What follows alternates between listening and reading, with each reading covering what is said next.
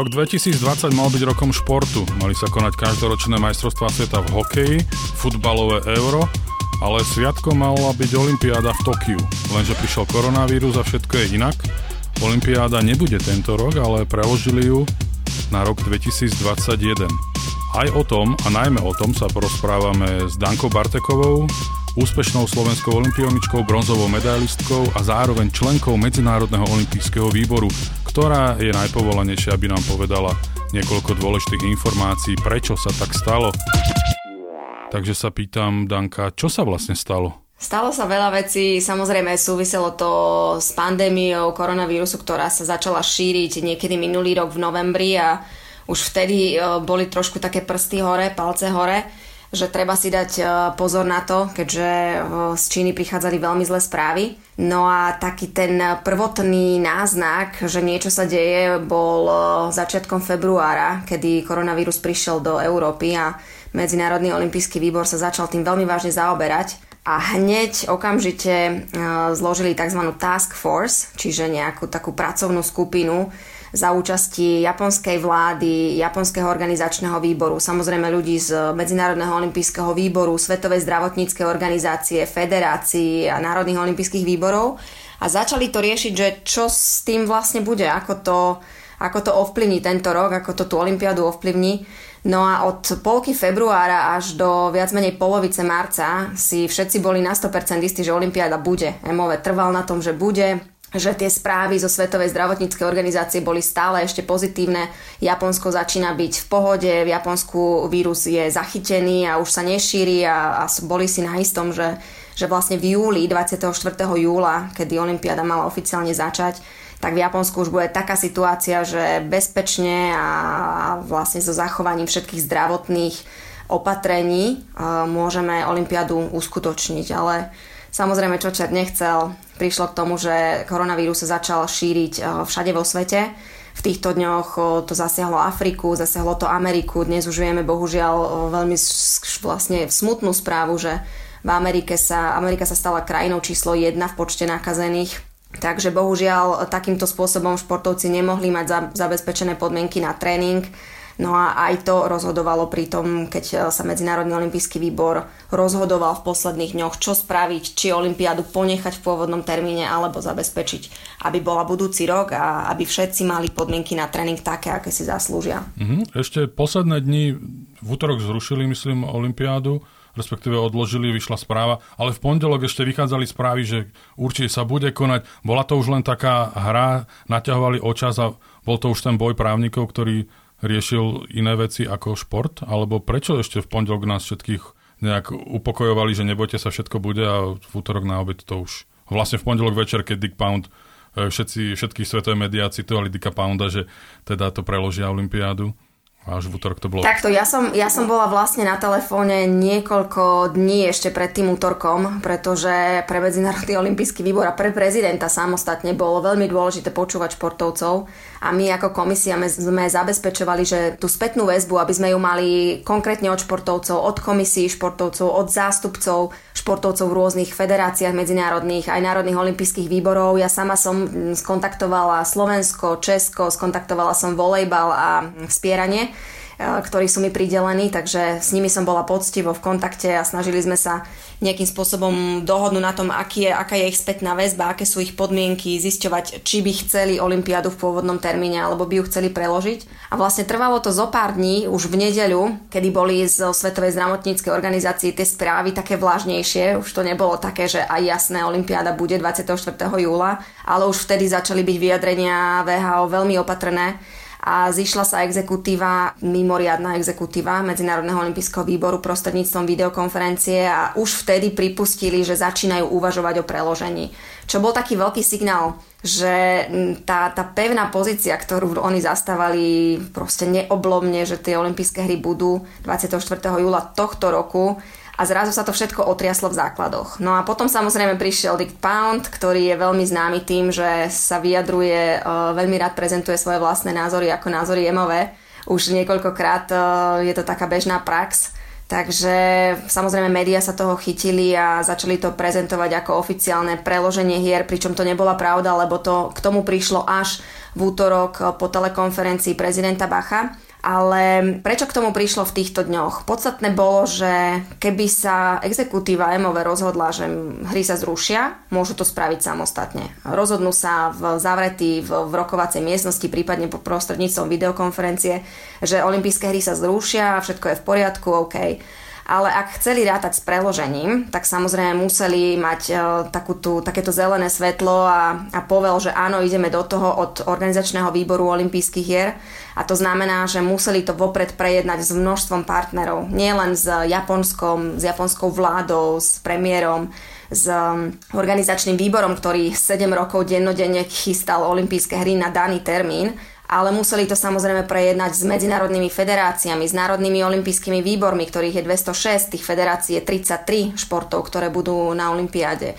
Museli to prejednať s vlastníkmi a developerom, ktorý postavil olympijskú dedinu, museli to prejednať so športoviskami, s partnermi, ktorí vysielajú, čiže tí najdôležitejší, ktoré platia olympiádu, dá sa povedať, a to sú vlastníci jej um, vysielacích práv, čiže televízie Museli to prejednať so top sponzormi, ktorí sú takisto veľmi dôležitou súčasťou financovania olympijských hier a tomu celému, kým prišlo, tak to zo pár dní trvalo a práve preto medzi tou, medzi tou nedeľou a a útorkom sa vlastne situácia menila zo dňa na deň, z hodiny na hodinu, dá sa povedať z minúty na minútu.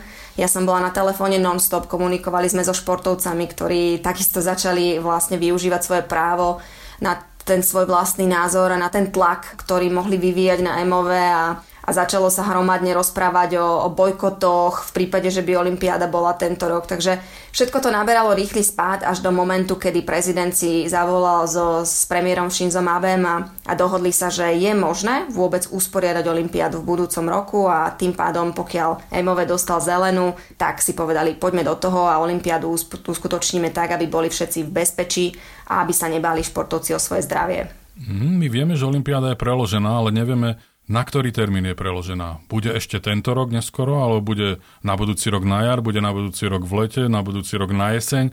Kedy bude podľa teba, alebo aké máš tie informácie? Lebo teraz som čítal v agentúre správa Európska hádzanárska federácia nesúhlasí s tým, aby bola Olympiáda na jar na budúci rok napríklad. A už to asi bude sa stupňovať. Každý deň vyjde nejaká nová správa od niekoho iného, kedy kto chce, kedy kto nechce. Uh, kedy ju chcete mať vy, olimpionici? Ono je to sranda, že všetci teraz začneme mať e, svoje vlastné záujmy a začneme ich uh, vlastne, vlastne nejako dávať najavo a budeme sa byť do prs, že chceme, aby bola vtedy a vtedy a vtedy, lebo inak to nebude v poriadku, ale treba si uvedomiť, že toto je výnimočná situácia, absolútne.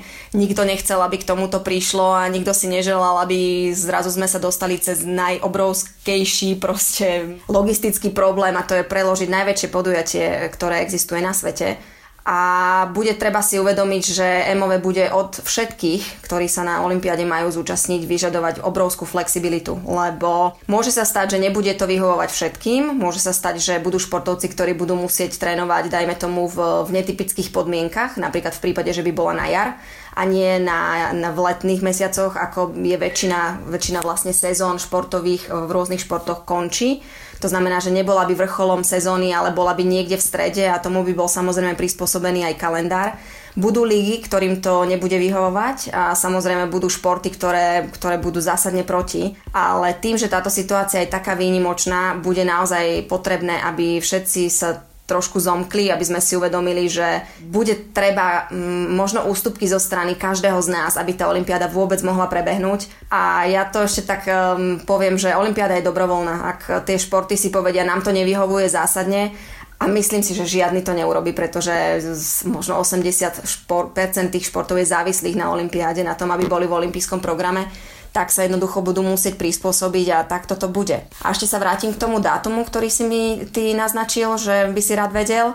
Do dvoch týždňov približne, alebo teda dvoch až troch týždňov e, Medzinárodný olimpijský výbor spolu s konzulta, alebo po konzultácii s federáciami s, s týmito broadcastermi, čiže vlastníkmi vysielacích práv spolu s Japonskom navrhnú termín Viem momentálne, že sa jedná o niekoľko scenárov, ktoré úpenlivo študujú, pracuje sa tam non-stop, jednoducho, aby, aby sme zistili, kedy je vôbec možné tú olympiádu usporiadať. No a podstatou dohody medzi premiérom ABM a prezidentom Bachom, MOV, bolo, že Olympiáda bude určite na budúci rok, čiže od teda 1. januára 2021 a maximálne do leta. Takže oni si vyčlenili takéto okno od januára do júla, augusta, kedy Olympiáda určite prebehne.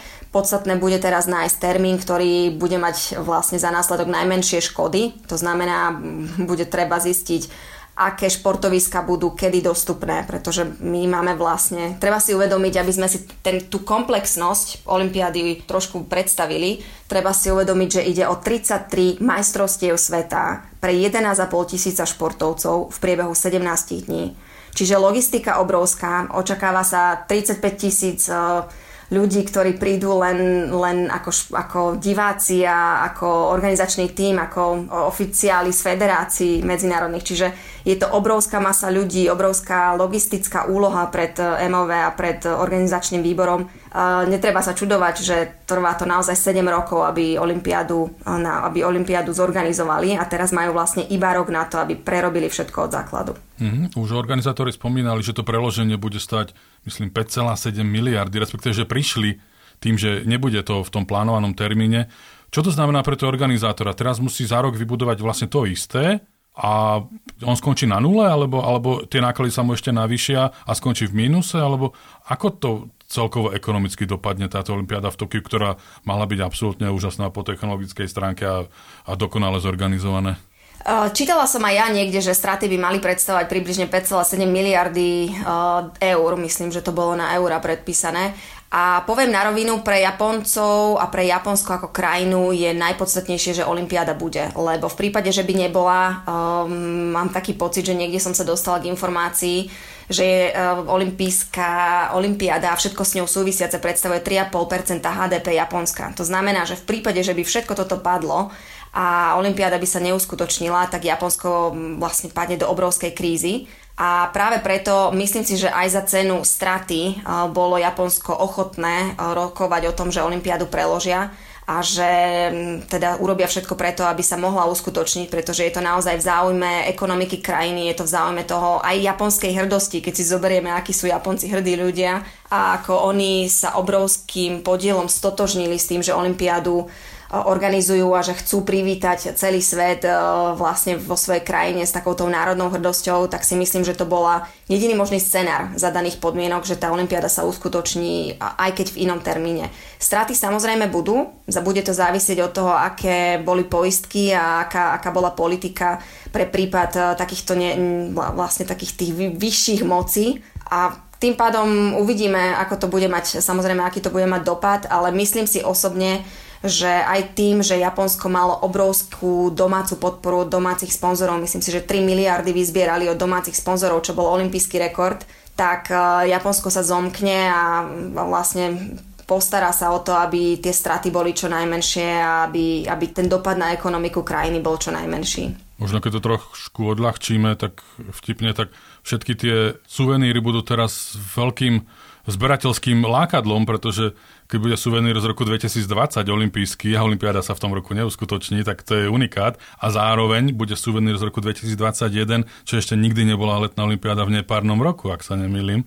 Takže to iba zvýši možno predaj suvenírov, čo možno nahradí jemne tie vzniknuté straty? Prepač, ja som kde si čítala práve, že hneď po oznámení informácie, že Olympiáda sa presúva, prudko stúpol dopyt po suveníroch, že ten eh, online obchod eh, momentálne vybuchol a že ľudia si to strašne objednávajú. Ale myslím si, že veľmi elegantne to Japonsko vyriešilo, pretože súčasťou dohody medzi japonskom vládou a metropolitnou vládou a takisto aj organizačným výborom a prezidentom Bachom bolo, že zostane názov Tokio 2020 to znamená, že všetky tie suveníry, všetky tie uh, darčekové predmety s logom Olympiády nevidú na, na vnívoč, ale naopak uh, budú stále dostupné. A možno vo svojej podstate to trošku aj pomôže, lebo o rok dlhšie sa budú predávať a myslím si, že aj teraz, uh, keďže majú medzinárodný obchod online, tak ľudia budú chcieť suveníry z roku 2020 a mať ich už, už na budúcoročnú olympiádu. Čiže v krajine budúcnosti sa vrátime o rok naspäť. To je tiež celkom milé. A ako sa na to celé pozerajú športovci, vlastne aj ty ako športovky, alebo ty si pol na pol funkcionár a športovec, ktorý už má vlastne takmer dva roky istú miestenku do Tokia a ty si už bola v plnej príprave na to Tokio, mala si super výsledky za sebou, už si sa určite vnútorne pripravovala, všetko smerovalo na ten júl a teraz čo?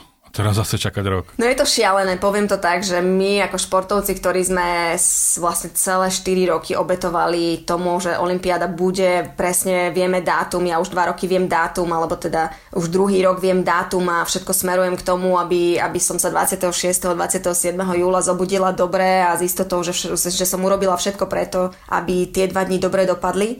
A teraz mi to, náhod, teraz mi to niekto zobral zrazu. Bolo to samozrejme pandémia vírusu, nechcem povedať, že mi to zobral MOV alebo Japonský organizačný výbor, ale naozaj tieto nepredvídané okolnosti sa postarali o to, že momentálne mne padol vrchol sezóny a viem sa veľmi vcítiť do športovcov, ktorí, s ktorými som aj bola v kontakte a veľa sme sa o tom rozprávali a povedali mi, vieš, vieš čo, stratila som zmysel tohto roka. Pre mňa táto sezóna možno sa vráti do normálu, možno nie, nikto nevie, čo bude o týždeň, o dva, či nám tie podujatia, ktoré zatiaľ nie sú zrušené od toho mája, júna, či vôbec prebehnú a v tom prípade my vlastne nemáme sa až tak veľmi o čo snažiť. Pevne dúfam, že aj nám poprekladajú všetky podujatia a ponahrádzajú tie, ktoré, ktoré vlastne mali byť a boli zrušené tohto ročné. To znamená, aby sme dostali aj my nejaký impuls, nejaký stimul k tomu, že sa vlastne nejakým spôsobom prinútime do tréningu. Vieš, prečo vstávaš každé ráno, lebo pre športovcov, ktorí sú v plnej príprave, je to taký ten prvý základný signál toho, že už, už smerujeme mm, svoju snahu k niečomu. Takže ja pevne dúfam, že sa nám to nejako vráti a rozumiem športovcom, ktorí upadajú teraz momentálne do depresí a sú z toho uh, zasiahnutí ťažko emočne je to obdobie, kedy prežívame obrovské emočné šoky, nie len teda športovci, ale všetci. Všetci máme strach, všetci sa bojíme, všetci vstávame s neistotou, nevieme dokedy to bude trvať, sme izolovaní a k tomu ti ešte pridajú to, že, že chystal si sa k niečomu a nebude to. Bude to o rok e, neskôr a to si ani neviem predstaviť, čo cítia športovci, ktorí chceli už končiť napríklad, alebo mali plány do budúceho roka, pretože my vždy rozmýšľame v štvoročných cykloch. Nehovorím o športovkyniach, ktoré chceli si zakladať rodiny, lebo však všetko je plánované každé 4 roky Takže ono to malo obrovský dopad aj emocionálny, aj, aj taký ten plánovací, logistický, ale ja pevne dúfam, že s tým, že si uvedomíme, že vďaka, vďaka tomu, že Olympiáda bude o rok, že si prispôsobíme tie plány a že nejako sa nastavíme na to, že OK, ak nebude tá Olympiáda tento rok, tak na budúci rok budem pripravená možno ešte lepšie, zabezpečím si viacej veci a, a dovoluje mi to, dajme tomu, viacej sa venovať istým činnostiam tak, aby som bola lepšie pripravená. Toto som čítala od Kuba Grigara, veľmi mi to bolo sympatické, že sa pripraví oveľa lepšie na Olympiádu a myslím si, že toto je presne ten pozitívny prípad a pozitívny príklad, ktorý si máme brať. Áno, ja som čítal, že už aj Matej Tóth, náš zlatý olimpionik z Ria, nejak revidoval to svoje vyhlásenie, lebo z tej verejnosti prišlo veľa ohlasov, že bože, že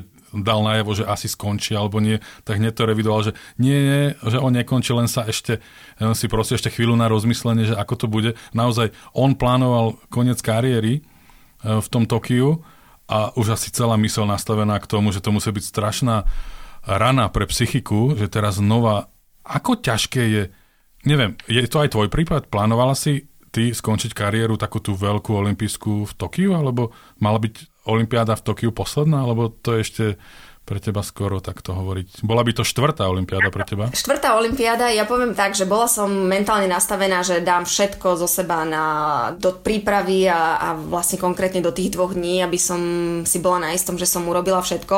A bola som tak e, logicky, lebo keď rozmýšľaš logicky bez tých emócií, tak mne samozrejme z toho vychádzalo, že už predsa len mám svoj vek a mám za sebou 4 olimpiády, budem mať za sebou štvrtú a mám obrovské množstvo povinností v rámci Medzinárodného olympijského výboru, ktoré mi zabraňujú proste mať nejaký osobný život a čokoľvek čas na seba. Takže, takže logicky som rozmýšľala nad tým, že je čas, aby som si aj ja prehodnotila, možno, že by bolo fajn skončiť, prípadne dať sa do, do stavu, že budem strieľať oveľa menej, vyberať si, vyberať si tie preteky, na ktoré sa nachystám, povedzme zobrať si dva preteky v roku a urobiť všetko preto, aby som sa nastavila na ne, ale ten šialený život športovca v plnej príprave a v plnom snažení asi už nebude pre mňa určite možný, lebo sa, bude to závisieť aj od toho, ako dopadnú voľby v Tokiu, pretože budem kandidovať opäť do komisie športovcov a to znamená ďalších 8 rokov v olympijskom výbore.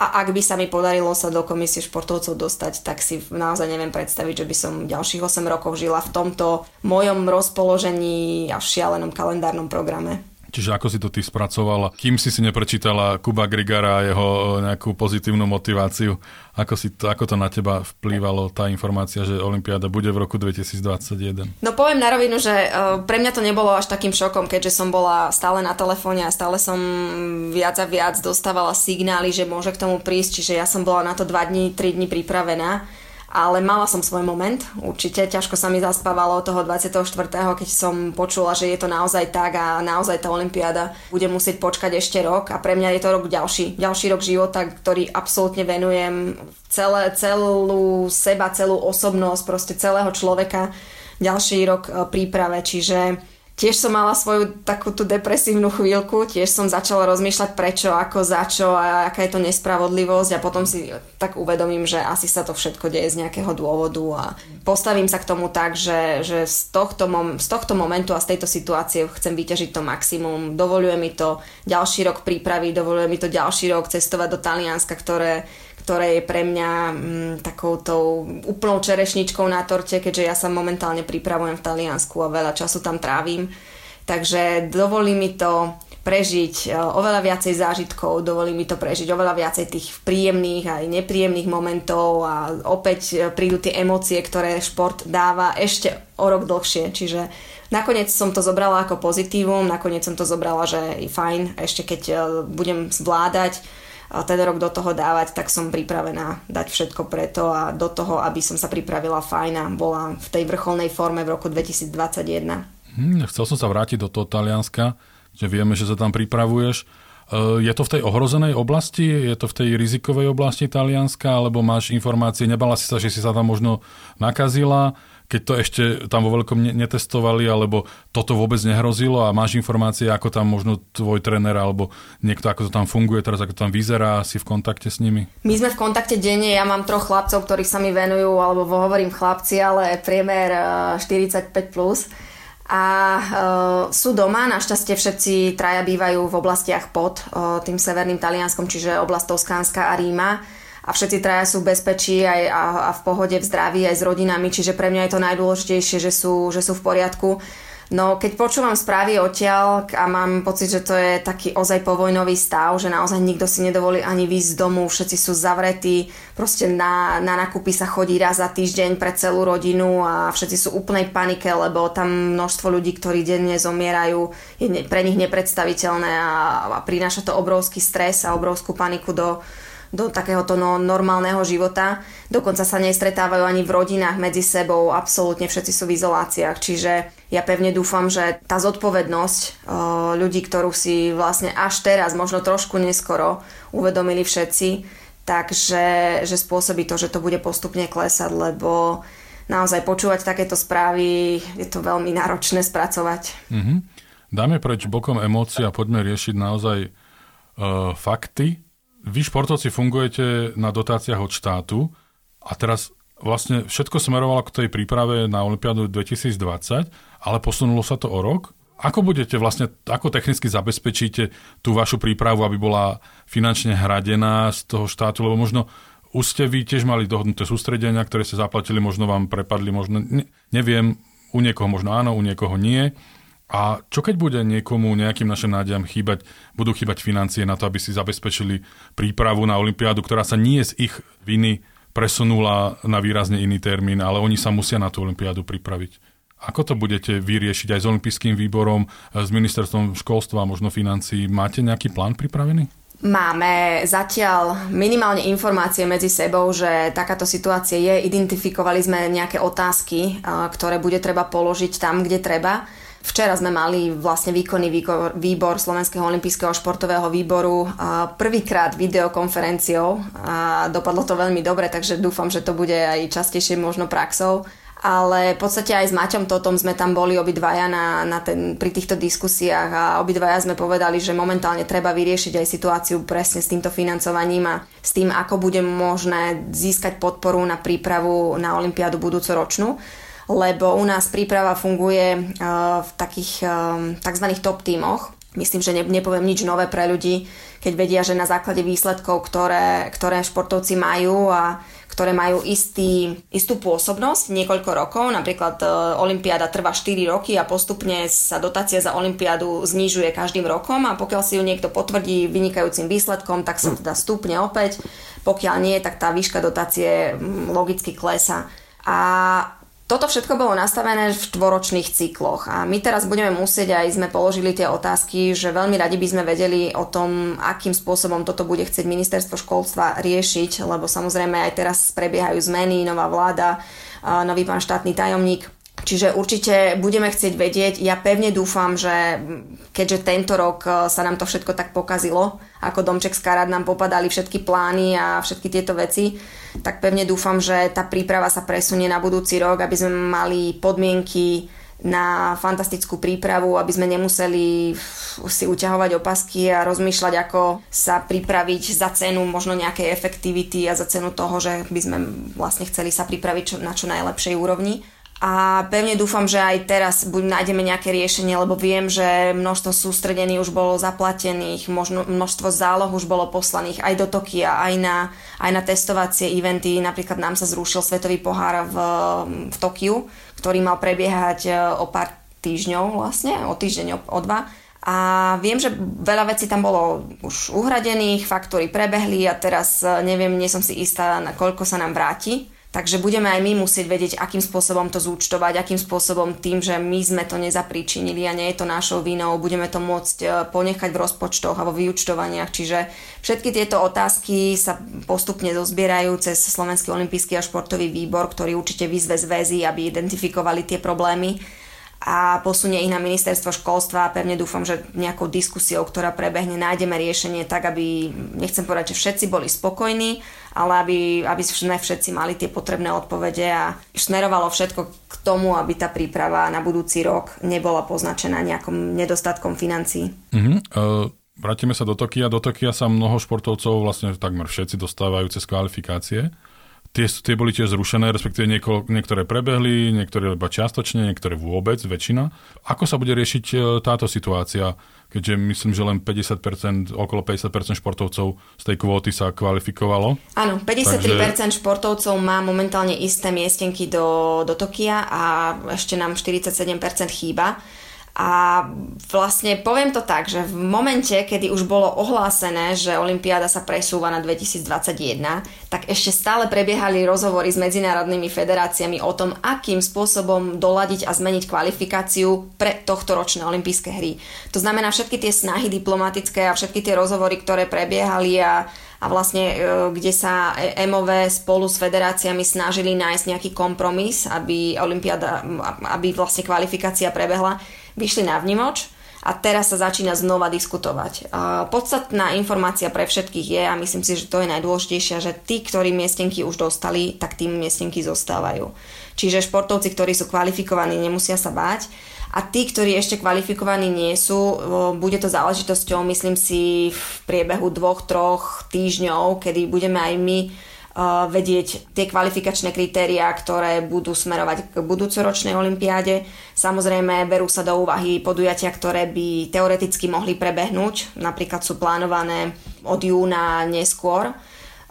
Môžu to byť kvalifikačné kritéria na základe rebríčkov, ktoré vlastne už predtým MOV aj spolu s federáciami deklarovali, že čo najviac budú používať športové rebríčky, kontinentálne aj, aj svetové, aby dokvalifikovali ľudí, aby tým pádom predišli situáciám, že napríklad naplánujú nejaký, nejaké podujatie a kvôli zase nejakým technickým problémom koronavírusu, kvôli cestovným obmedzeniam alebo kvôli neschopnosti športovcov pripraviť sa, a vlastne nebude možné ich použiť, tieto podujatia. To znamená, že ešte stále sa hľadajú spôsoby, ako kvalifikáciu zmeniť tak, aby vyhovovala všetkým A ešte spomeniem jeden princíp, ktorý je veľmi dôležitý a to je princíp férovosti že aj medzinárodné federácie, aj MOV si uvedomujú, že potrebujú zariadiť, aby kvalifikácia bola fér. To znamená, že aby športovci mali dostatok času na prípravu, že teda nie, že zajtra skončia cestovné obmedzenia a pozajtra máme nejaký event kvalifikačný, ale aby naozaj tí športovci mali dosť času pripraviť sa a po druhé, aby sa na tých kvalifikačných eh, podujatiach eh, mohli zúčastniť všetci.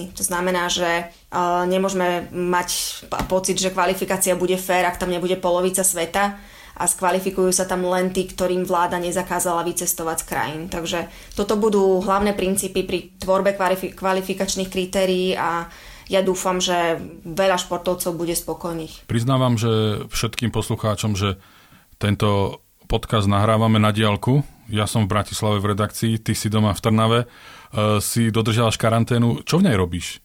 Chyba ti niečo, alebo uh, užívaš si to voľno, alebo ja neviem, varíš, alebo teraz si pribrala dve kila a si z toho nervózna, alebo sa z toho tešíš, alebo ako to ty zvládaš tú karanténu? Ja som v karanténe dobrovoľne, keďže som prišla domov ešte predtým, ako bola karanténa povinná, ale odvtedy sa snažím byť čo najviac doma, čo najviac všetkých činností si vybaviť doma, vrátane tréningu, vrátane kondičného tréningu, ale musím sa vlastne dobrovoľne priznať, že mne to veľmi vyhovovalo prvé dva týždne, lebo mne tak ten oddych, ktorý bol, mi tak padol vhod po troch ťažkých pretekoch, ktoré som mala v rade v priebehu šiestich týždňov. A ja som vlastne bola v pohode s tým, že som doma, že si trénujem, mala som veľa času na také tie dodatkové tréningy, tréning očí, neurotréningy, všetky tie koordinačné veci, ktoré som dovtedy zanedbávala. Čiže ja sa z toho strašne teším. No a poviem tak, že keď mi chýba čerstvý vzduch a keď vlastne chcem mať aj ja taký pocit, že, že nie som len medzi svojimi štyrmi stenami, tak sa snažím vybehnúť si von medzi ľudí, teda medzi do prostredia, kde nie je nikto, keďže teda mám to šťastie, že som v karanténe a v izolácii u našich e, na kraji dediny, kde môžem vybehnúť e, do lesa alebo na pole a naozaj si tak nejako sa nadýchať čerstvého vzduchu alebo tráviť čas v záhrade. Čiže pre mňa je to také, že ak viem, že Olympiáda nebude už teraz, tak sa snažím využiť to na maximum a trénovať ináč ako strelbou. Skús niečo pozitívne poslať aj ostatným športovcom, ktorí možno nie sú v takej dobrej nálade ako ty a možno aj športovým fanúšikom, ktorým bude ten športový rok výrazne chýbať, na ktorý sa veľmi tešili. Čo by si im odkázala? Jednej aj druhej skupine? Športovcom ja odkážem len jedno a myslím, že veľakrát sme to aj počuli medzi sebou, keď sme sa bavili s, s viacerými športovcami vo svete, že my športovci sme jednak flexibilní, jednak vieme zvládať množstvo zmien a vieme sa adaptovať, ale v prvom rade vieme prekonávať prekážky. A toto si treba zobrať ako prekážku, ktorá je na ceste za úspechom a na ceste k tomu, aby sme si užili ten najkrajší sviatok. To, že bude budúci rok, je len pozitívne, lebo mohlo byť zrušený úplne. Čiže ja by som radila všetkým a vrátane teda aj športových fanúšikov, aby to zobrali ako možnosť e, trošku plánovať, upratať si v živote, nielen teda v bytoch, ale aj v živote, zamyslieť sa nad tým, čo by chceli, využiť ten čas, ktorý majú na to, aby ho strávili s ľuďmi, ktorých možno teda sa im až tak nevenujú doma, aby to strávili činnosťami, ktorým sa nemajú čas nikdy inokedy venovať, čo je teda napríklad môj prípad. No a aby si usporiadali životy, lebo toto je výnimočná situácia a toto je úplne najlepší priestor na to, aby sme sa všetci tak nejako poupratovali a pozametali si pred vlastným Prahom. Ideme do toho. Ďakujem veľmi pekne a zvládneme to. Pevne verím, že všetci áno, buďme zodpovední, buďme doma, nosme rúška, lebo rúško nie je hamba a všetci to zvládneme. Ďakujem pekne za rozhovor. Ďakujem. Podcast Telesná výchova vychádza každý týždeň v pondelok. Prihláste sa na jeho odoberanie vo svojej podcastovej mobilnej aplikácii na platformách Google Podcasty, Apple Podcasty a Spotify. Všetky diely, ako aj odkazy na témy, o ktorých hovoríme, nájdete na adrese sme.sk lomka telesná výchova. Ak nám chcete poslať pripomienku, môžete sa pridať do podcastového klubu Sme na Facebooku. Ak sa vám podcast páči, ohodnote ho na iTunes. Ak nám chcete poslať pripomienku, môžete sa pridať do podcastového klubu Sme na Facebooku alebo nám napísať na našu facebookovú page Telesná výchova a športový podcast Denika Sme. Na tvorbe podcastu sa podielala aj Denisa Žilová a Nikola Bajanova. Moje meno je Samo Marec. Ja som Marian Cár. Ďakujeme.